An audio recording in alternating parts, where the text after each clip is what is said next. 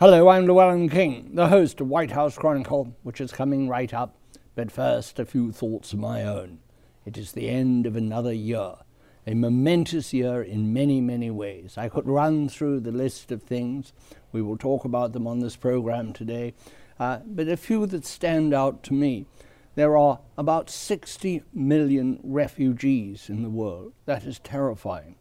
At home, domestically, things are not as bad as the political discussion would suggest. Unemployment is down to reasonable numbers, it's been halved. Uh, there are jobs, they're not all well paid jobs. The large domestic problem seems to me is in the imbalance in earning between the few and the many.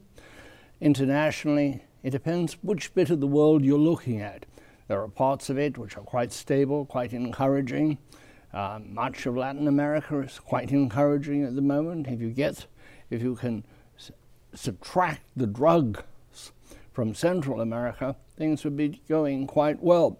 Africa has its problems. It has problems in the north with ISIS, with the Islamic Revolution, and it has problems always with bad political leadership, and that its economies are too dependent on commodities. But Western Europe, people have been living quite well, lots to worry about. Greece, uh, and yet a huge flood of, of immigrants from Syria, and yet it hasn't been a terrible year in Europe. And in North America, I submit it's been quite a good year, although there are problems. There have been revelations of things that are not right that need to be fixed, uh, particularly relationships between the police, minorities, that kind of thing but a mixed year, I say. And I'm happy to tell you that I look forward to the next one because I'd rather, I think overall, I rather enjoyed this one. I have to talk about these things and anything else that comes to mind in this year end ramble through the immediate history of the Times. Linda Gasparello of this program. Welcome, Linda. Thank you, Llewellyn. Did you have a good year? I did. Good, and I'm very glad to welcome Graham Vyse from Inside Sources, which is the outfit which syndicates my columns. Welcome. Tell us a little bit about yourself, Graham. Thank you very much. I'm glad to be here. As you said, I'm a political reporter for Inside Sources. We're a, a DC based wire service, uh, primarily covering politics and public policy, uh, and uh, we certainly appreciate your column. And, uh, and we're welcome to the broadcast a very interesting man, Aiyah Josiah Fudua. Fadua? Uh, Josiah Fardua. Fadua. Yeah. Well, you can't blame me. It's not a very common name. It's name. not a the very, easiest name. Very distinguished name. Yes. Uh, and uh, that's from Sierra Leone, right? Uh-huh. My family's from Sierra Leone. I was born here. And Now you have a rather interesting story because you you actually were a mathematician originally, and that was the direction you were headed in till what happened. Well, yeah, mathematician uh, is one way to call it. um, but uh, what happened was growing up, um, my dad pretty much gave me two options. I could be a doctor or I could be an engineer. Um, and um, Both involve math. right, exactly. So there's no escaping math. So The it's something doctor, it's counting the money, and the engineer, it's Stop exactly. Um, my handwriting, I think, was too good for being a doctor, so I kind of went towards the engineering route. there was Um, journalism. Bad handwriting yeah. fits in there. Does it? Yes, it oh, does. it does. Well, never Poverty, gravitated too. towards that as well. And poverty, yeah. and so now, Oh, what are you doing now? So um, I uh, ended up not pursuing engineering, um, and I went to college and kind of got into like education policy and public policy and impacting change and you know coming out and being a change agent. I feel a lot of us millennials really feel that you can do a lot more now that we have the internet and access to you know all these like social media uh, mediums. Um, so I got into um, kind of community work. Um, I was uh, working for AmeriCorps and did um, education um, access um, work, particularly for getting uh, students into college.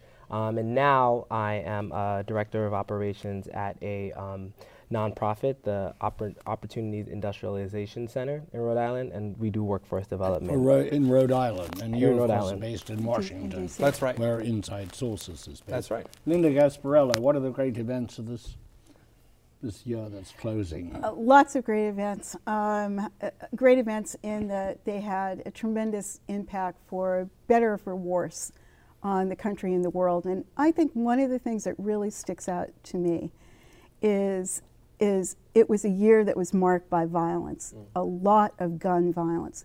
From December of, uh, from June of this year all the way to December, when we looked at the mass shootings at the African Methodist Episcopal Church in Charleston, South Carolina, to the mass shootings at the recruitment center in Chattanooga, Tennessee, and then the mass shootings at the college in Roseburg, Oregon, and then finally we ended off the year with a mass shooting in San Bernardino, California. And I think that at this point, um, there is a, a, feeling, I think, in both Linda, political can parties. I interrupt you and just yes. point out it's not the mass shootings that really take the lives, it's the 30,000 shootings or the 30,000 lives lost to guns Absolutely. that count. We, we see the mass shootings and are horrified. But those that will, will take place in Chicago Single tonight shootings, and right. Baltimore shooting, tonight shootings. and Los Angeles right. the guns, tonight, the guns. nobody cares. Right.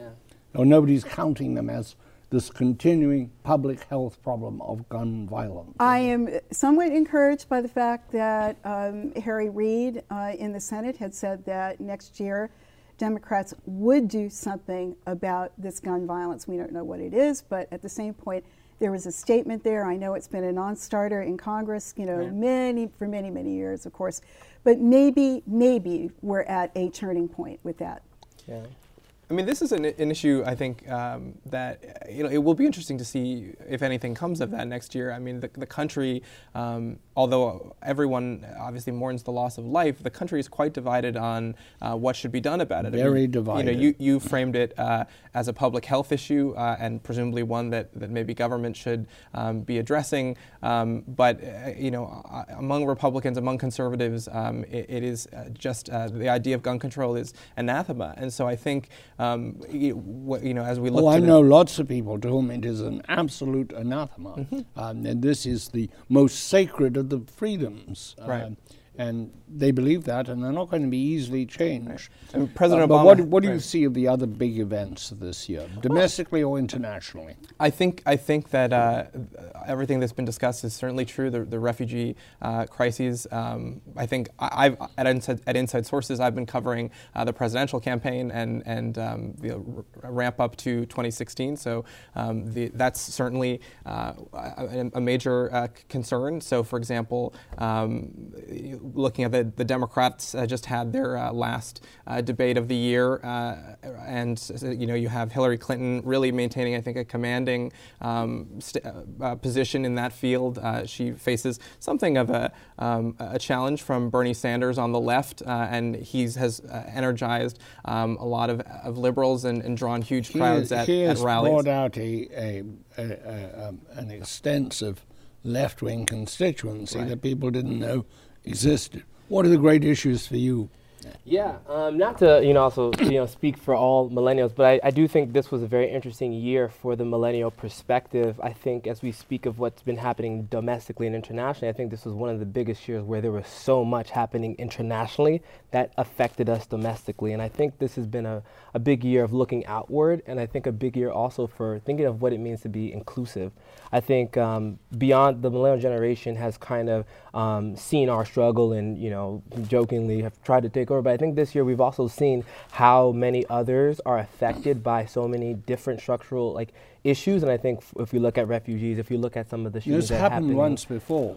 This Yeah. was the 1960s. Mm. In the 1960s, there was the civil rights movement, the Right. environmental movement, Right. the Vietnam War, which dominated, uh, and the women's movement. Mhm. And the, the baby boomers, as they were then known, they took over. Right. And they took over by controlling, in a sense, journalism and the courts. Mhm. They were very smart, they were very articulate, they were going, coming through law school, they were going into journalism.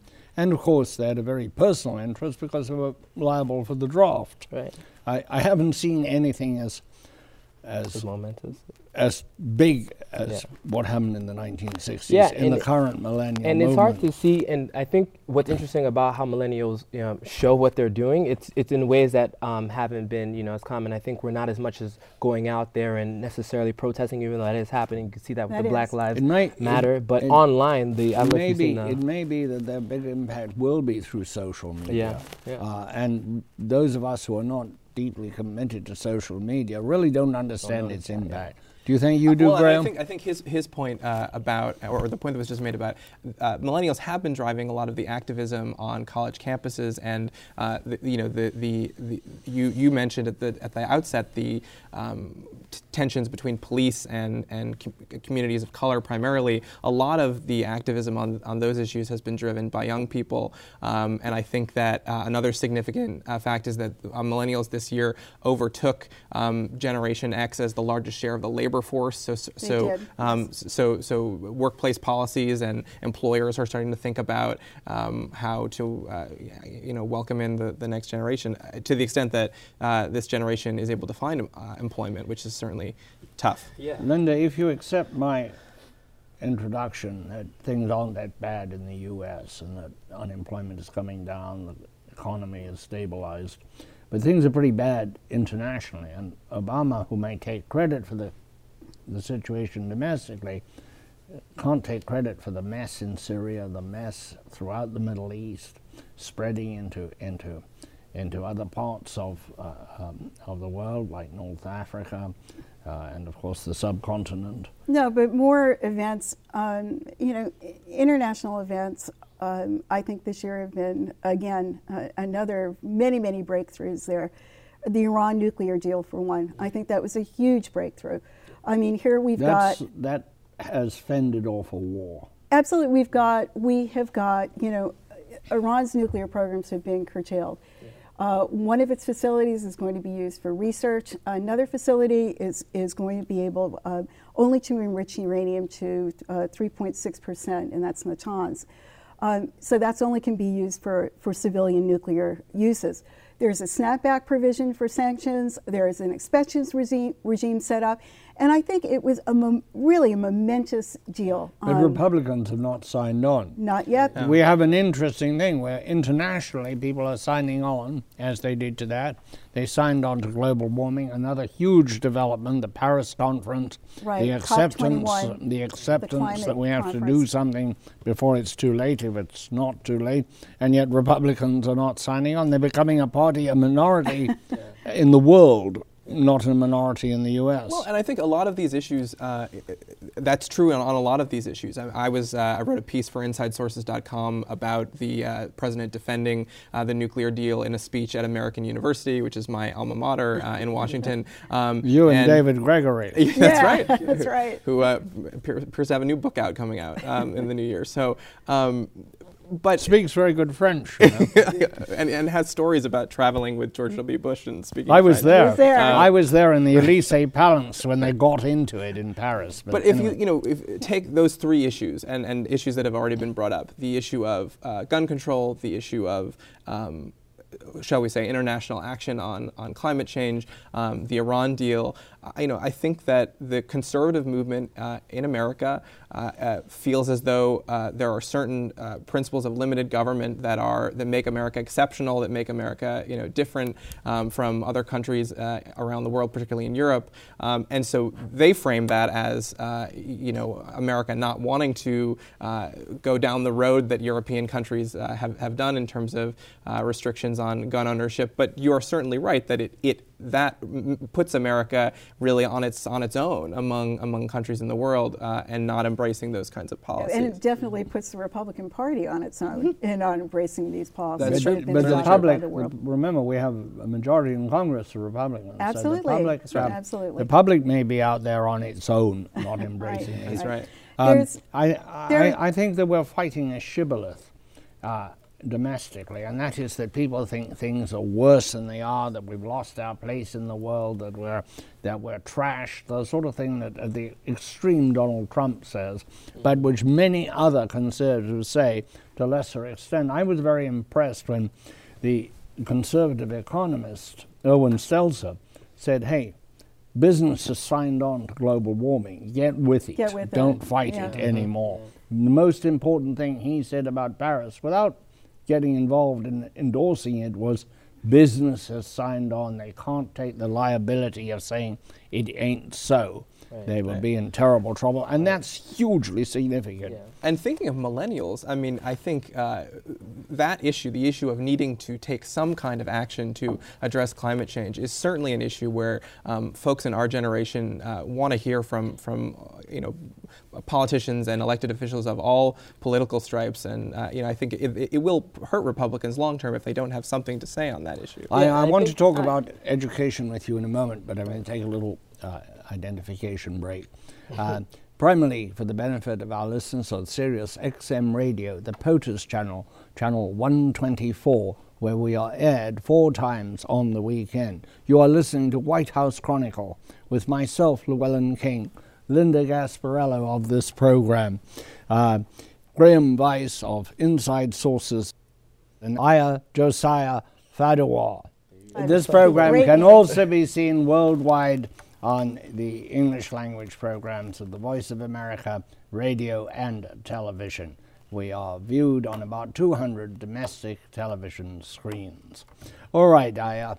Uh, education. education. What's wrong with it? Why can't we fix it? And Oh, why man. can't we fix Well, it? how in about this year? In Simple this year, in terms of education. Um. I think um, you know a lot of um, strife that as um, or a lot of um, issues that have come out. I think there's become a lot of emphasis on what's lacking in our schools, and I think we've talked about um, issues of, of standardized testing. We've kind of like run that through the wall. We've talked about um, putting more requirements on teachers, and I think we've pushed at some of the structural issues so much that I think those conversations have kind of come to like dead end, you know, and, and I think we've started to think about the way that we think about education being a bigger conversation. And I think um, from the policy side, I think recently we had a, a, huge um, improvement with um, Obama being able to finally, you know, repeal some of the decisions that we, you know, have been there since Race to the Top. And I think like what's coming in education is re-looking at how we're even introducing. I think the biggest change with that policy is going to be um, preschools and kindergarten. It's early ed, and it's really like looking at how we're entering students into our education system. Because if we try to change the structural things that are happening in middle and high schools, we're realizing that it's the way we're approaching education from the beginning that is, is a serious issue. And I think I think I think I, I like where we're going in it, and I, I think the direction is becoming more positive. But I think the the primary um, benefit we're having is that we've realized that it's it's the fundamentals that we need to go back How to. How do we get children to once again be enthusiastic about finding out? Yeah. Uh, that's what it's all about. Yeah. Finding right, out. sort of the awe of education. Right, and I think what ha- what we've what has happened is schools have become uh, have fit into such traditional structural you know um, um, folds that they're not allowing for innovation to happen. They're not allowing for as much creativity to happen. Um, and so I think it's giving schools, giving administrators, giving educators the um, freedom, the ability to be more dynamic with their curriculum. And I mean, if you look, you know, at Rhode Island, there are, there are places like the Center for Dynamic Learning that are going into schools and like really, you know, fighting against some of these like structural, you know, um, bureaucratic necessities and working their way around. And it's interesting them. too because it seems that we're we're going we're trying to go back to what Right. we had in other years. Right. We had teachers in the grade school level that used to go have kids going on field trips. Yeah. You know, really they go to the Museum of uh, Science in Yeah. Boston or the Museum of Fine Arts. I mean, Right. they had the time to do that. That was something that teachers were encouraged to do. Right. Come up with these great field trips. You know, do things you know that really blow the minds of the kids. Right. And that has just been Don't- so regimented. You- There's you- so much it has- You're rigidity saying, now. I think, that exactly. people that maybe children learn more through the the the, the, the Creativity, the I brought that the, up. the theater and music and all of the, Oh, the all of that that's non-curricular yes. uh, issues or things that used to be in the curriculum, Absolutely. but which are not now. Even languages, gone, gone. yeah. You know, I, I still remember the Shakespeare I learned in school. It's been incredibly valuable to me. Uh, I wouldn't have learned it otherwise. Right. I might have gone to a lot of Shakespearean plays, but I wouldn't have it in my organically When I was stitched in into elementary me in school, the we had a way. poetry class. Yeah. I mean, this was this was part of our. First, it helped us to learn how to speak properly. But the other thing was, it was I just would the like joy to of just point out that difficulties with education are not peculiar to the United States. No. They're not. Most advanced countries are having educational problems. The very bright kids, it doesn't matter. They're going to get there. They're going to acquire it because they have the curiosity and the desire. And probably the home pushing Right. is where you don't have the home pushing, where you don't have the same uh, reward from knowledge. Uh, It is striking, though, thinking of changing education policies and President Obama uh, at least uh, repealing or, or, or uh, making modifications to the Bush era No Child Left Behind law. Um, this is, I think, an underappreciated uh, shift that may be taking place in the presidential campaign. Um, Barack Obama, when he when he came to office, uh, ad- essentially adopted the thrust of uh, the reforms that George W. Bush implemented, and as was noted, um, there's a large focus on standardized testing, a large focus on um, t- uh, sort of merit pay for teachers, and and tied to that testing. Um, and Hillary Clinton was never really on board with uh, a lot of the same policies that uh, that, that that Barack Obama embraced, and so I, I think one of the um, narratives that we may see uh, going into 2016 is that Hillary Clinton sort of moves away from the, the, the kind of policies that um, George W. Bush and then uh, to, a, to a slightly different extent Barack Obama embraced. And um, she, for example, um, has a much better relationships with teachers unions um, than uh, President Obama has. That is true. Um, they're, they're, they're more favorable to uh, the, the agenda that she's putting forth. Um, it hasn't gotten a lot of uh, attention yet for obvious reasons. There's a lot going on in the world, but um, that's, that's something you should watch. Um, know, I'm not year. sure that I know across the board what Hillary is for. I, I know who she is. Hard not to. Right, But everyone what does. is she for? What can we expect of her if she is elected? What do you think? I mean, I think she uh, is a is a, a, a fairly mainstream uh, Democratic politician. Uh, you know, there, there is this thought that she is um, a, a bit more moderate or, or more to the center than uh, than Bernie Sanders uh, is, and which is why he has carved out this space for himself uh, on the left. Um, but she is also uh, embracing a lot of the, his his focus on economic populism and inequality. You wrote a column for Inside Sources about Elizabeth Warren, um, and and you know she certainly has been a leader on those issues. I think uh, there's a thought that Hillary Clinton may be uh, just a notch more hawkish on foreign policy than the current president. Um, she she uh, you know maybe a little more muscular, um, but but you know there's no appetite uh, right now in the country for uh, ground war, and all of the politicians uh, know that ground war, war in the Middle East, I should say. Um, so I think she she represents continuity largely with what President Obama has done. And you're right; it will be interesting to see uh, how she frames herself as uh, you know change or uh, something new in the new year. I had a community activist view Hillary Clinton, and I think from the community ac- activist point, I think you know um, most, um, and particularly like millennials, I think gravitate a little bit more towards like a Bernie Sanders, just because of um, how vocal he's kind of willing to be, and I think we see a little bit of a rigidity behind you know um, Hillary and a little bit of a I'm going to be the president, I'm going to be the candidate you want me to be. But we kind of are looking towards those who are really going to go in and shake Congress up. Like that, I think, is a thing from the community side, from millennial side, is we want someone who's going to really be a champion, someone who's really going to go against the grain. And I don't think that Hillary has kind of come out strongly enough, seeming as that candidate. It's kind of more like, I will play the I think game. I I think there's one thing she will look strongly at, which is equal pay and also the minimum, rise in minimum, minimum wage, which Mm. are both things Which that brings us to a subject that we haven't uh, uh, dealt with. The two we haven't really touched on. One is China, and the other is the problem with the police and the minorities. Right. Sorry, go ahead. May I just bring up something else which I thought was a a momentous decision um, this year in the Supreme Court? 5 4 decision on same sex marriage, Yeah. legal in 50 states, Another and huge. 6 3 6 3 on Obamacare being able to be purchased by low income Americans. I was astounded by, Right. b- by both of those decisions. I had never expected that the Supreme Court would go there uh, in June, and I was stunned by it. I, uh, what are we going to do about the? We, we don't want a situation like Baltimore where murders have gone up because the police are not Yeah.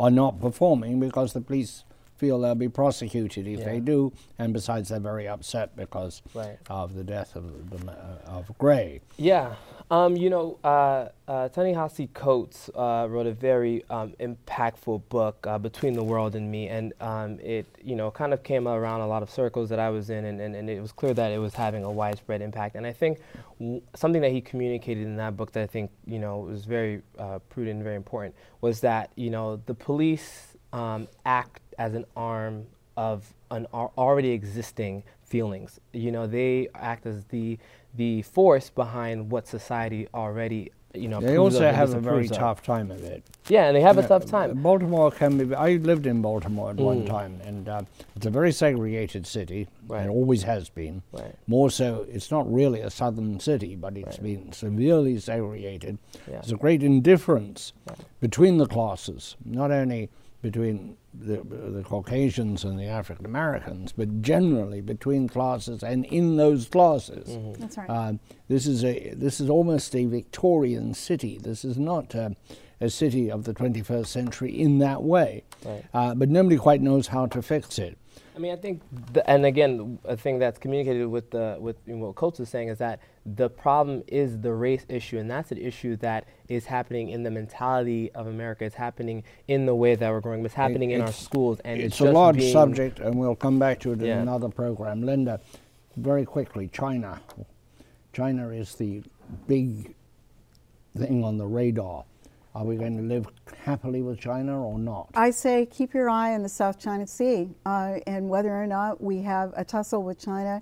Uh, you know, a fight with them is is this going to be over the right in international waters, or is it going to be a might problem? You know what worries me about China? And it's been true of every dictatorship essentially that we've seen, and that is not enough ideas within the country. So they don't know about their own government's actions. Um, I saw it. I saw it in, in South Africa. I saw it in the Soviet Union. If there are no ideas circulating, there are no solutions, and the solutions offered by the regime are the acceptable solutions because there are no other ideas. South Africa was interesting. It wasn't because of there was a restriction on the media. There simply wasn't enough media, so there were more ideas about what to do in about South Africa in London and Washington than there were in Johannesburg and Pretoria. I think we're just about out of time for this year. I wish you all a very prosperous and fabulous new year. And uh, that is our show. We thank you for coming along. We thank you for the time. We hope you're going to come back next year.